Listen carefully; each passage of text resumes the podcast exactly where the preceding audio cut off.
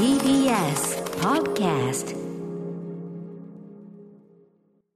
はい、火曜日よろしくお願いします。よろしくお願いしますねえ昨日は私いたんですけどね、はスタジオね。明日も来るのかな？え？明日も行くのか？今日だけいないの？飛び石なんですよね。らだからちょっとねいろいろ、いろいろなんか、段取りが微妙にね、微妙にで、すごい、また微妙なのがまた間違いやすいんですけど、それによってちょっとだけ変わることがねそうなんですよ。ありますから。本日はちょっとね、えー私はその会議室からのね、またありになっておりますということで、はい。はい、宇垣さんお元気そうで。元気です。はい。いかがお過ごしでしょうか？この連休などは。この連休は結構映画が見られたので、うん。時間ができた。はい、うん。どんな感じでした？透明人間めっちゃ良かったですおすすめしましたけどね。最高でした 面白いよね、やっぱね。いや気持ちがすなんか意外とすがすがしかったですね最後ね、は、はい、あの、後味はスカッとするというね。そうど途中までのもうどうすんだこれっていうところからの。怖すぎて、はい。怖かったですねあの何にもいないのにはいはいはい。ちゃんとね、こうみあの今回の透明人間はちょっと人がいないとこをちゃんと怖がらせる演出がね、ありますから。あとシンプルに力強すぎじゃない？みたいなのずっと思ってて 確かにあいつ、戦闘能力バカ高じゃんエイドリアンね、あいつ、あの、確かに言われ、そうだね、あの、ただの科学者のはずなのに、あの、途中のさ、あの、なんだ、警備員みたいなの大をさ立ち回りでなかなかなカンフーアクションを、ね見えないにしてもさみたいないや、でもやっぱあれじゃない？あの、ちょっとおかしな、おかしな金持ちであれだから、そういう訓練してたのかもね。なるほどね。多分プライドが高いから、うんぽちゃっとした自分の体なんて許せないっていうタイプでしょうし。割とこう見た目もね、うん最後に出てきましたけど、割とこう、かっこよく繕ってる感じの人ではありましたもんね。うん。あとわかんない。そのちょっとあんまりネタバレにならないように言いますけど、今回の透明人間のあの仕掛けが、うん。わかんない。あれがほら、なんか強くなるあれなんかも筋肉増強的なところもあるのかもしれない。パワードスーツ的なね、そういう要素があるのかもしれないですよね。あ、でも楽しんでいただけて何より。めちゃめちゃ面白かったですうんあっという間でしたよかったよかったよかったあとね、ちょっとまあこの後ね、あのタイトル言ってからでもいいですけど、ちょっと宇垣さんが最近ご覧になった作品でめちゃめちゃ面白そうな映画の話があ最って。高でした。うんはい。あと僕も宇垣さんに勧めたい作品がありますので、またはね、ちょっとそんなあたりを言ってみましょうかね。おすすめ一個しましょう。アフターシックスジャンクション After Six Junction. 7月28日火曜日、えー6時2分になりました。ラジオでお聞きの方も、ラジコでお聞きの方も、こんばんは。TBS ラジオをキーステーションにお送りしているカルチャークリエーションプログラム、アフターシックスジャンクション、通称アトロク。はい、えー、ということで私パーソナリティ、えー、歌丸でございます本日は所属事務所スタープレイヤーズから、えーリモート出演のモードとなターンとなっております、そして火曜日パートナーは宇垣美里です。よろしくお願いします。よろしくお願いしますまあ透明人間も楽しんでいただいてよかった最高でしたね。怖かった。皆さんもぜひねでも本当にあのなんていうかなめっちゃ面白いですよね、めっちゃ面白いです。ん私ずっとハンカチをギューって握りしめてましたもん。ねあの退屈あくこう居眠りする暇もないという、ね、ないです、ないです。音うんが結構ね、特徴的なので、はいびっくりってしてましたね。ということでね、そんなあの宇垣さんが最近ご覧になったとある、これから公開されるとある作品で、めちゃめちゃおすすめのがあるということで、はい話していいやつですよ、これ大丈夫大丈夫だと思います。うんうんはいはいあの、ブックスマートという映画を見たんでブックすけれども。スマート、はいブ。ックスマートっていうのが、まあ、いわゆるガリ勉っていう意味うん。らしいんですあが、ーなるほど。あのもう本当に勉強を一生懸命頑張ってきた生徒会長の女の子とその親友の二人。アメ、アメリカ映画ね。アメリカ映画です、はいうん。でその二人はもうもちろんすごくいい大学に進路が決まってて、うん。あんな廊下でギャーギャー騒いでるようなやつらとはもう未来が違うのよと思っていたら、い。うん。意外とその子たちもうん。あのスタンフォードに決まりましたとか イェール大学に行きますとかこっちだからガリ弁して、いつ、今に見てろよと思って、見返してやると思ってたら。あんたたちなんてこの瞬間だけが最高でこの後落ちていくのよと思ってたら、はい。え、グーグル入るんすかみたいな。もうびっくりですよ。だから、あれ、ちょっと俺、私たちのそのガリ弁だけに書きてきたあの青春返してくれるみたいな感じになっちゃうっていう。え、何のために？って気づいて、うんでも明日が卒業なんですよ。はいもう卒業式前日に、はい。どうやらあのパーティーをする人たちがいるらしいみたいな。あの、アメリカ映画おなじみのね、パーティー、はい。もう誰にも言われてないけど、そこに行ってめちゃめちゃはちゃめちゃにうん。はしゃいでやるみたいな。はい。それでも取り返してやる。このそう、ここで取り返してやるみたいな話なんですけど、うん。はい。で、まあそれでうまくいったりいかなかったり、なんか、なかなかパーティーにたどり着かなかったりっていう話なんですが、うんうんうんもうとにかくね、この主人公のうん。二人の,、あのはい。女の子の、はい。まあ、バディというか、うんうん。まあ、親友同士が最高なんですよ。二人が、だから、もうアホ。しょうもないやりとりが。頭いいんですけど、うんうん。なんていうんですかね、会ったらいきなりよくわかんないダンスしてみたりとか、あとはもう、二人ともドレスアップしたら、最高。なんかすごい美人な人がいる。眩しくて見えないとか言って言い合ったりとっていうふふざけか、感が。うん。もう最高じゃないですか。もうそれを見てるだけでワクワクしちゃって、うんうんうん。すごいスピーディーで、あの、あっという間に終わるというか、はいはいはい。あの、テンポ感もいいですし、うんうん。で、もちろんその中に出てくる、この野郎と思っていたいけてるチームね。そう、ん。同級生たちもあ実はこういうところがあったんだとかお互いにあなんだか二人なんか分かってなかったね私たちみたいな、こう部分もあったりとか、うんうん。で卒業式にあみんなこの後幸せになってほしいなってこう見てて思える。登場人物、若者たちに幸あれって感じみんな、これさ、だから最近のあのネットフリックス映画の、この間、宇垣さんも話題にしたあの、ハーフ・オブ・イットあるじゃないですか、はいはい。あれもさ、だから最近の傾向だね、昔だったら、昔のアメリカの青春映画だったら、そういうイケているチームはすごい意地悪で、うんうんで見返して、で最後、なんかこう、向こうは向こうで嫌な目にあったりして、うんうんはい、ざまあみたいなところで、ね、あのよくあったのが、今は割とそういうこうイケてるチームはイケてるチームで、そんなこう一方的に嫌には描かないっていうか、はいそういうバランスになってきてますね、なんかね。でもちろんそのイケてるチームは別に白人男性白人女性だけではなくって今も人種構成そう、がね、すでア。ジア人もいるしあ多分スペイン語系の方なのかなっていう人もいるし、はいはい、それも最近のねアメリカ映画一つと傾向ですもんね。何よりその親友の一人、うんあの彼女あの生徒会長の親友は、はいレズビアンでそれを2年前にもうんうん。カミングアウトしてる、はいはいはい。だから普通のことになってる。そうそれが彼女のその悩みの種にはならない、うんその好きな人がいるけど声をかけられないとか、うんうんうん。なんかなかなかうまく彼女っていうんでしょうかね、うんうん。その恋人ができないっていうのはあったとしても、そこにレズだからレズビアンだからみたいなのは一切なくて、はい。超気持ちいい。そこもだから新世代感覚というかね、まあこれ普通に描いていくっていうあたりね。見ててそれでなんかどうしてもななんかそれはさ違くないみたいな気持ちにならないのでうん。すごくすがすがしい映画でなるほど。ブックスマート。戻りたいあの時代って思いましたああ、そう。宇垣さんにとっての。宇垣さんだってどっちかっていうとさ、割と、あれでしょ？あの、ガリ弁じゃないけどさ、勉強、私の図書館の時間がとか言ってるじゃん、よくさ。そうですねでもうただあのクラス全体が友達も割とガリ弁だったので、全員、勉強がすることは当たり前のことだったのでなるほど。だからこの人たちの気持ちすごくわかるしだって私たちバイトしたことないし、うんうん。バイトする時間なんかないしみたいな、でもなんかでも彼氏とかできたらよかったのになとか、うん。うんうん。制服デートとかしてみたかったなとか、あの時の。はいはいはい何よりもこの時代、そのちょっとおバカでうん、すごく視野視野が狭くって、うんでもすごくがむしゃらで一生懸命で未来が楽しみで仕方がなくって、はいっていう時代の、その時時代を一緒に走り抜けて、うんバカをやった友達って、すごい、なんて言うんだろう、何者にも代え難い。はいはいはい。この後、その社会人になってできた友達とか、大学になってできたまた違うからね。友達とは全然違うな、改めて、やっぱ唯一無二最高だなっていうのええを思いました。これ、まあ、後ほどね、お知らせするアトロクティーンウェーブス企画にもね、ちょっとつながって、今まさにね確かに、2020年夏にそこの真っ只中にね、はい。いる皆さんからのちょっと企画というのは、後ほど伝えたいと思いますけど、これちなみにブックスマート、僕まだ見れてなないんだけど、あのームービーホットサンドっていうさ、うん。あのーあれですよ、あのーあれだ、名前がほら出てこなかった、グッチーズフリースクール、あの未公開ね、映画公開するあの特集だからでもお世話になった、グッチーズフリースクールの本で、ムービーホットサンドっていうアメリカ映画の今を詰め込んだ素晴らしい本がありました。えームービーホットサンドの中で紹介されてて、注目の若手作家みたいなところで、うんオリビア・ワイルドさん、ね、監督。オリビア・ワイルドさんってこれ皆さんね、あの、お聞きの皆さんも顔見たら、あーっていろんな映画出てらっしゃる。るはいもういわゆる美人女優さんというかね。だ。からこの方がなぜこんな、うん。あの、端っこにいる女の子たちの気持ちがわかるのかしらと思って。意外な作風だよね、うん。結構本当に派手なタイプのこう美女タイプの、ね、方だから、あのあれですよ、あのリチャード・ジュエルの、例えばさ、クリント・イーストウッドの、いはいはい。リチャード・ジュエルのあの女性記者役ですよね、うん。あの記事を最初にスクープ化するというさ、ああ、あのあの方だから、いやーだから、しかもさ、だからすごい才人だなと思って、そう。ね監督としても才能あるっていうね。すごい、あと音楽も良かったです。あ、本当。ノリノリの音楽がずっともう、その曲だけでもうん。いい感じでしたね。はいはいはい。サントラ欲しいって感じでした。うえーこれね、8月21日にこのブックスマートは公開されるアメリカ映画。ちなみにあのさ、えっと、僕がネットフリックスのドラマシリーズで推してたスペースフォースというね、はい。えっと、スティーブ・カレルのね、作品があって、これも宇垣さんご覧になって見、たんですけど、うん、で、そのね、ステップフォースの中で、その僕、あの、娘さん役じゃん、エリンっていう役をやってる、えっ、とね、ダイアン・シルバースさんっていうのかな。なんか、この、えっ、と、10代のこのね、女の子が、えっ、そうと、スティーブ・カレルの娘さん役で、途中いろいろぐれて変なことしたりするんだけど、あの、いや、なんとなくこれ、宇垣さんこの女優さん好きだろうな、なんて勝手に思ってたんだけど。すごい好き。その雰囲気のある女性ですよね。うん。で、このダイアナ・シルバースさんも、ブックスマートに出てると。出てるんですよ。それも結構重要な役で出ていて、はいはいで、やっぱりちょっと雰囲気のあるうん役なんですよ。うんうんなので私は先にそれを見ていて、その後スペースフォース見たら、はい。いるやんあ、これこれ。あ、そう、その順番だったんだ。ああ。びっくりしちゃった。ねえ、いやいやいや、ちょっと、いよいよちょっとブックスマート楽しみになってきた。あの、ちなみに、だから僕も、あのーその、早めにね、見られる、こう、三段というのをこうしてもらったりとかね。あと、あの、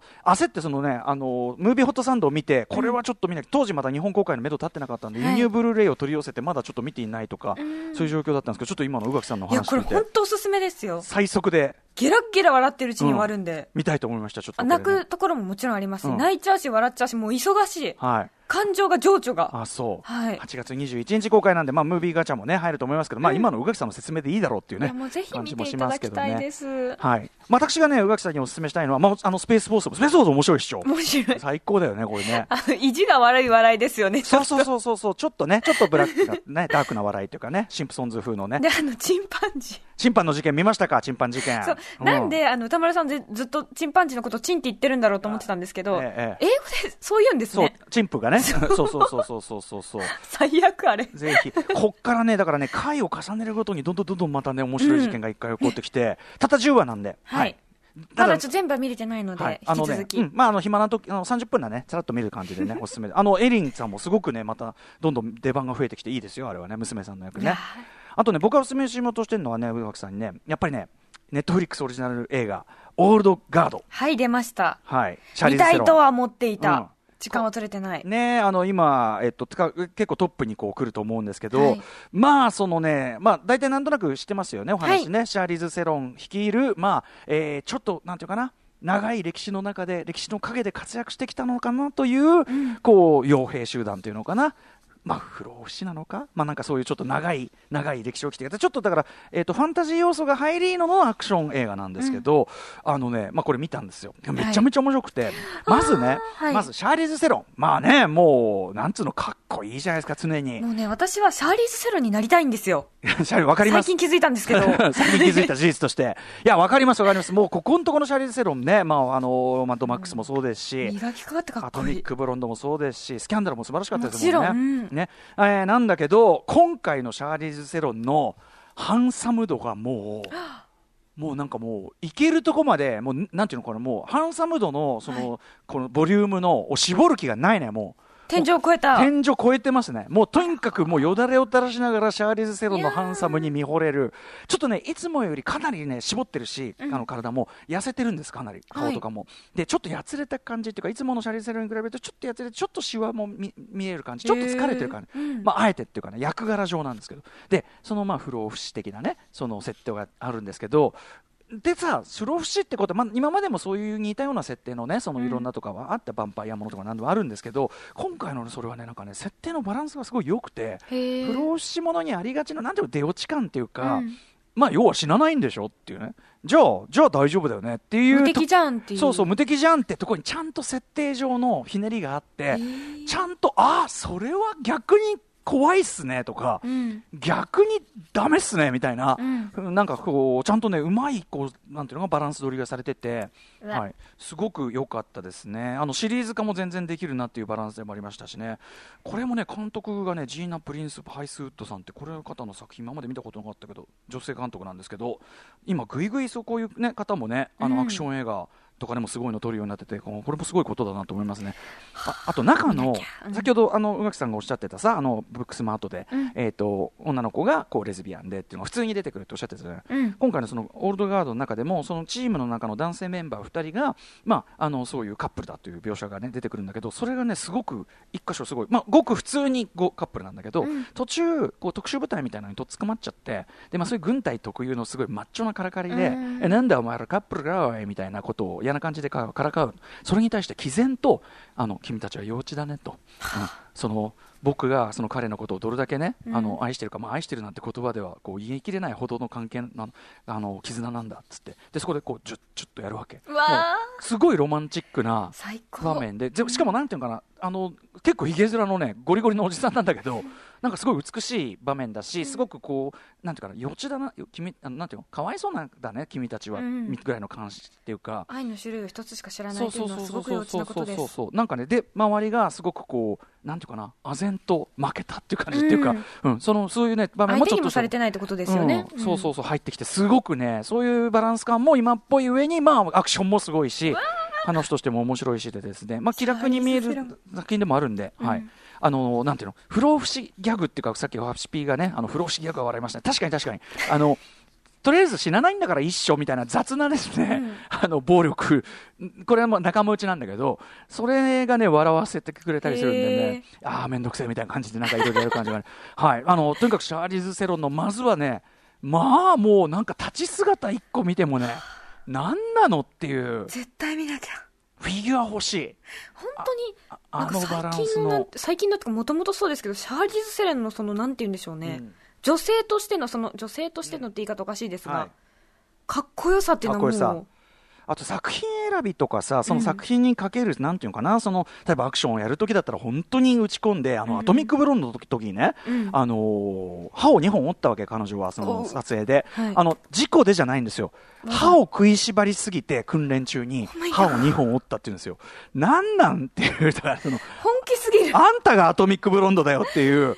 いやうん。本当なんかその発する言葉すべてがかっこいいですし、ね私まだ見てないんですけどその記事だけ見て、はいそのもう女性が戦うことにうん。意味は必要ないみたいな、あそこね、そう。そこをだって強いし、ね。うん。守りたいから戦ってるだけ。女性だけど戦ってるじゃない、みたいなことを、すごいあのなんか語っているうん。記事を読んで、うんうんうん。絶対見なきゃと思ってたんですよ、まあ、実際だからさ、そのさっきの学校のね、なんかあの学校の描写の人種バランスが変わってきて、あれ、実際にアメリカの学校がそうだからなわけですよね。そうでえっと例えばそのオールドガードの中でも、あの米軍の、まあ、うん。描写が出てくる、あの米軍のあの兵士が、女の人の兵士があの一人、新メンバーとして入ってくるって話なんだけど、やっぱね、あこんなにやっぱ女性兵士多いんだっていう、もうもう感覚で言うと普通に。もういるっていうか、うんバランス感覚であったりとかして、なんかそのあたりも、だからそのやっぱ今、アメリカのエンターテインメント全体にやっぱりぐーっと大きく舵を切って、あのモードを変えてきて、しかもそのさっきのブックスマートの話なんかを伺ってると、まさにそこが作品のクオリティのを上げることにもなっている、うん。ハーフ・オブ・イットもそうだし、そこがね、もうさすがだなというか。ねまあ、男の子版であってもその例えば、えーグッドボーイズとかもそうだけどさ、ううん。んなんかこうそのあたりがやっぱさすがという感じがいたします。もちろんねいろんなことある国ではあるけど、ん。このなんていうのかな。一つちゃんと視野をこうもう広げようってなる舵の切り方っていうのは、そうね。さすがですよね。頭いいチームの本当にどなんていうかな前に進み方ってのは本当にやっぱりみ、これはあの引き続きちょっと見見習うというか。そう大事にしなきゃいけいないところかなって。なんていうふうに思いましたね、はい。えーその他のカルチャーニュースはじゃあちょっとね、えーこの後6時台にね、えーちょっと時間あるときにお送りしましょうかね、はい。えー、とじゃあメニュー紹介の前に一つあれかな、えー、とお知らせはこれ入れとく感じですよね。入れておきましょう。はい、入れておきましょう。再来週8月10日月曜から13日木曜日まで、えー10日からの1週間カルチャートークでアフターシックスジャンクションを聞いている10代の皆さんのためのこんな夏休み特別企画をお送りします題してアトロクティーングウェイブスうお先週私ムービーウォッチメンで、えー評論させていただきました。映画ウェーブス。ね、えートロイ・エドワード・シュルツさんの作品。こちらにオマージュを捧げた夏休みならではのリスナー参加型企画です、えー新型コロナウイルス拡大影響でですね夏休みといってもなかなかね単純な開放感とは言えなくなってしまったこの夏休み。ねねえ。まあでも我々ですね大人にとってはですねまあうちにこもってネットフリックス見て寝転がってりゃいいやと。ね酒酒でも食らってね。たくさんあるうちの一つの夏ですそうなんです、からねそうなんです、そう、ん。ど僕なんかね、50何回目っていうことだったらいいんだけど、やっぱ若者にとってはそうじゃない、やっぱりね、かけがえのない、先ほど宇垣さんもおっしゃってた、その時にしかない夏というね、えーことですから、そんなね、えーことで、この夏、なかなか大変な、えー夏を迎えつつある10代リスナーの皆さんのに、アトロクでもですね、皆さん、夏を盛り上げようという企画をやっていきたいと思います。この番組を聞いている10代の皆さん、あなたの人生の最高の思い出、最悪の思い出、いろいろあると思いますが、こちらをですね、えー結論、昨日ちょっとぐだぐだしましたが、えーハシピーとのけんけんがくがくのね、えー 議論の末にですね、はいやはり折れ線グラフにしました。これ、あの、昔2009年夏に行ったタマフルティーン白書という企画、10代のリスナーの皆さんに自分の人生を折れ線グラフに、今までの人生を折れ線グラフにして上下、ここは良かった、ここは悪かったっていうのを折れ線グラフにして送ってもらう。この企画めちゃめちゃ面白かったということで、これの2020年版やりたいと思っております。まさにウェイブスです。ね。皆さんいい時もあるし、悪い時もあるでしょうが、皆さんの10代の皆さんの今までのその思い出、えーえー出来事というのを折れ線グラフにして、えーそしてその、えーこの波、皆さんの人生のウェイブスにふさわしい BGM もできれば選んでいただいて、歌丸アットマーク TBS.CO.JP、歌丸アットマーク TBS.CO.JP までメールを送っていただきたいと思います。えーあと、できれば電話で直接お話もしたいので、電話できる方はぜひ電話番号も書いてください。映画ウェーブスに負けないあなた方の青春、あなたの人生のウェーブス、えーご応募お待ちしております。そんな感じでメニュー紹介いってみましょう。6時半からのカルチャートークは恋バナ収集ユニット桃山商事代表で昨年10月あのクソライン特集でも大変お世話になりましたライターの清田隆之さんが登場。先月発売された初めてのエッセイ集さよなら俺たちについてお話を伺います。全男が血を吐きながら読むべき必読の書でございました、はい。えーそして7時からのライブダイレクトは番組初登場。2人組バンド真空フォローの、えーリモートライブです。そして7時40分頃からは新概念テンション型投稿コーナー何かが始まる音がする YOKAN 予感。そして8時台の特集コーナービヨンドザカルチャーは？それでもあなたは知ってるつもり？今聞いても波乱万丈。島尾真帆物語第一章知ってるつもりね。懐かしいねこれもね、えー漫画家イラストレーターコラムニストレポーター小説家など数々の肩書きを持つ島尾真帆さん。そんな島尾さんとのお付き合いもアトロクとしては3年私自身としてはねウィークエンドシャッフルスタート時の2007年から数えるとおよそ13年ものお付き合いなんですね、まあ、その前に男の墓場プロダクションでね、えーまあ、お会いしたりお話はしてたんですけど、まあ、深く付き合い出してからはもう13年、えーがしかしですね我々は実際人間島尾真帆知ってるのでしょうか？確かにあんまりそこまでなんか島尾さんのバックボーンもちろんおと、ね、お父様とかおじい様、おおばあ様のお話お母様の話っていうのは出るけどあんまりその生い立ちとかに関して詳しくは聞いたことないんですよそうですね。うん。なので、えー人間島真帆、えー知ってるつもりに過ぎないのではないかということで今夜は、えー島尾さんがこの世におぎゃーと生まれたその日から成長する過程を見つめ、えーその島尾さんというね、えーあのあの人間あの島尾真帆がどう出来上がったのかを、えー見つめていくヒューマンラジオドキュメンタリー企画第一章ということなので。一章ですかそりらね。ゃそうですよ。全部はまだまだね、1回では扱いきれないということで、初企画です。はい、行ってみましょ番組への感想や質問などリアルタイムでお待ちしております。アドレスは歌丸 @tbs.co.jp 歌丸 @tbs.co.jp まで読まれた方全員に番組ステッカーを差し上げます。う。それでは、アフターシックスジャンクション行ってみよう After Six Junction.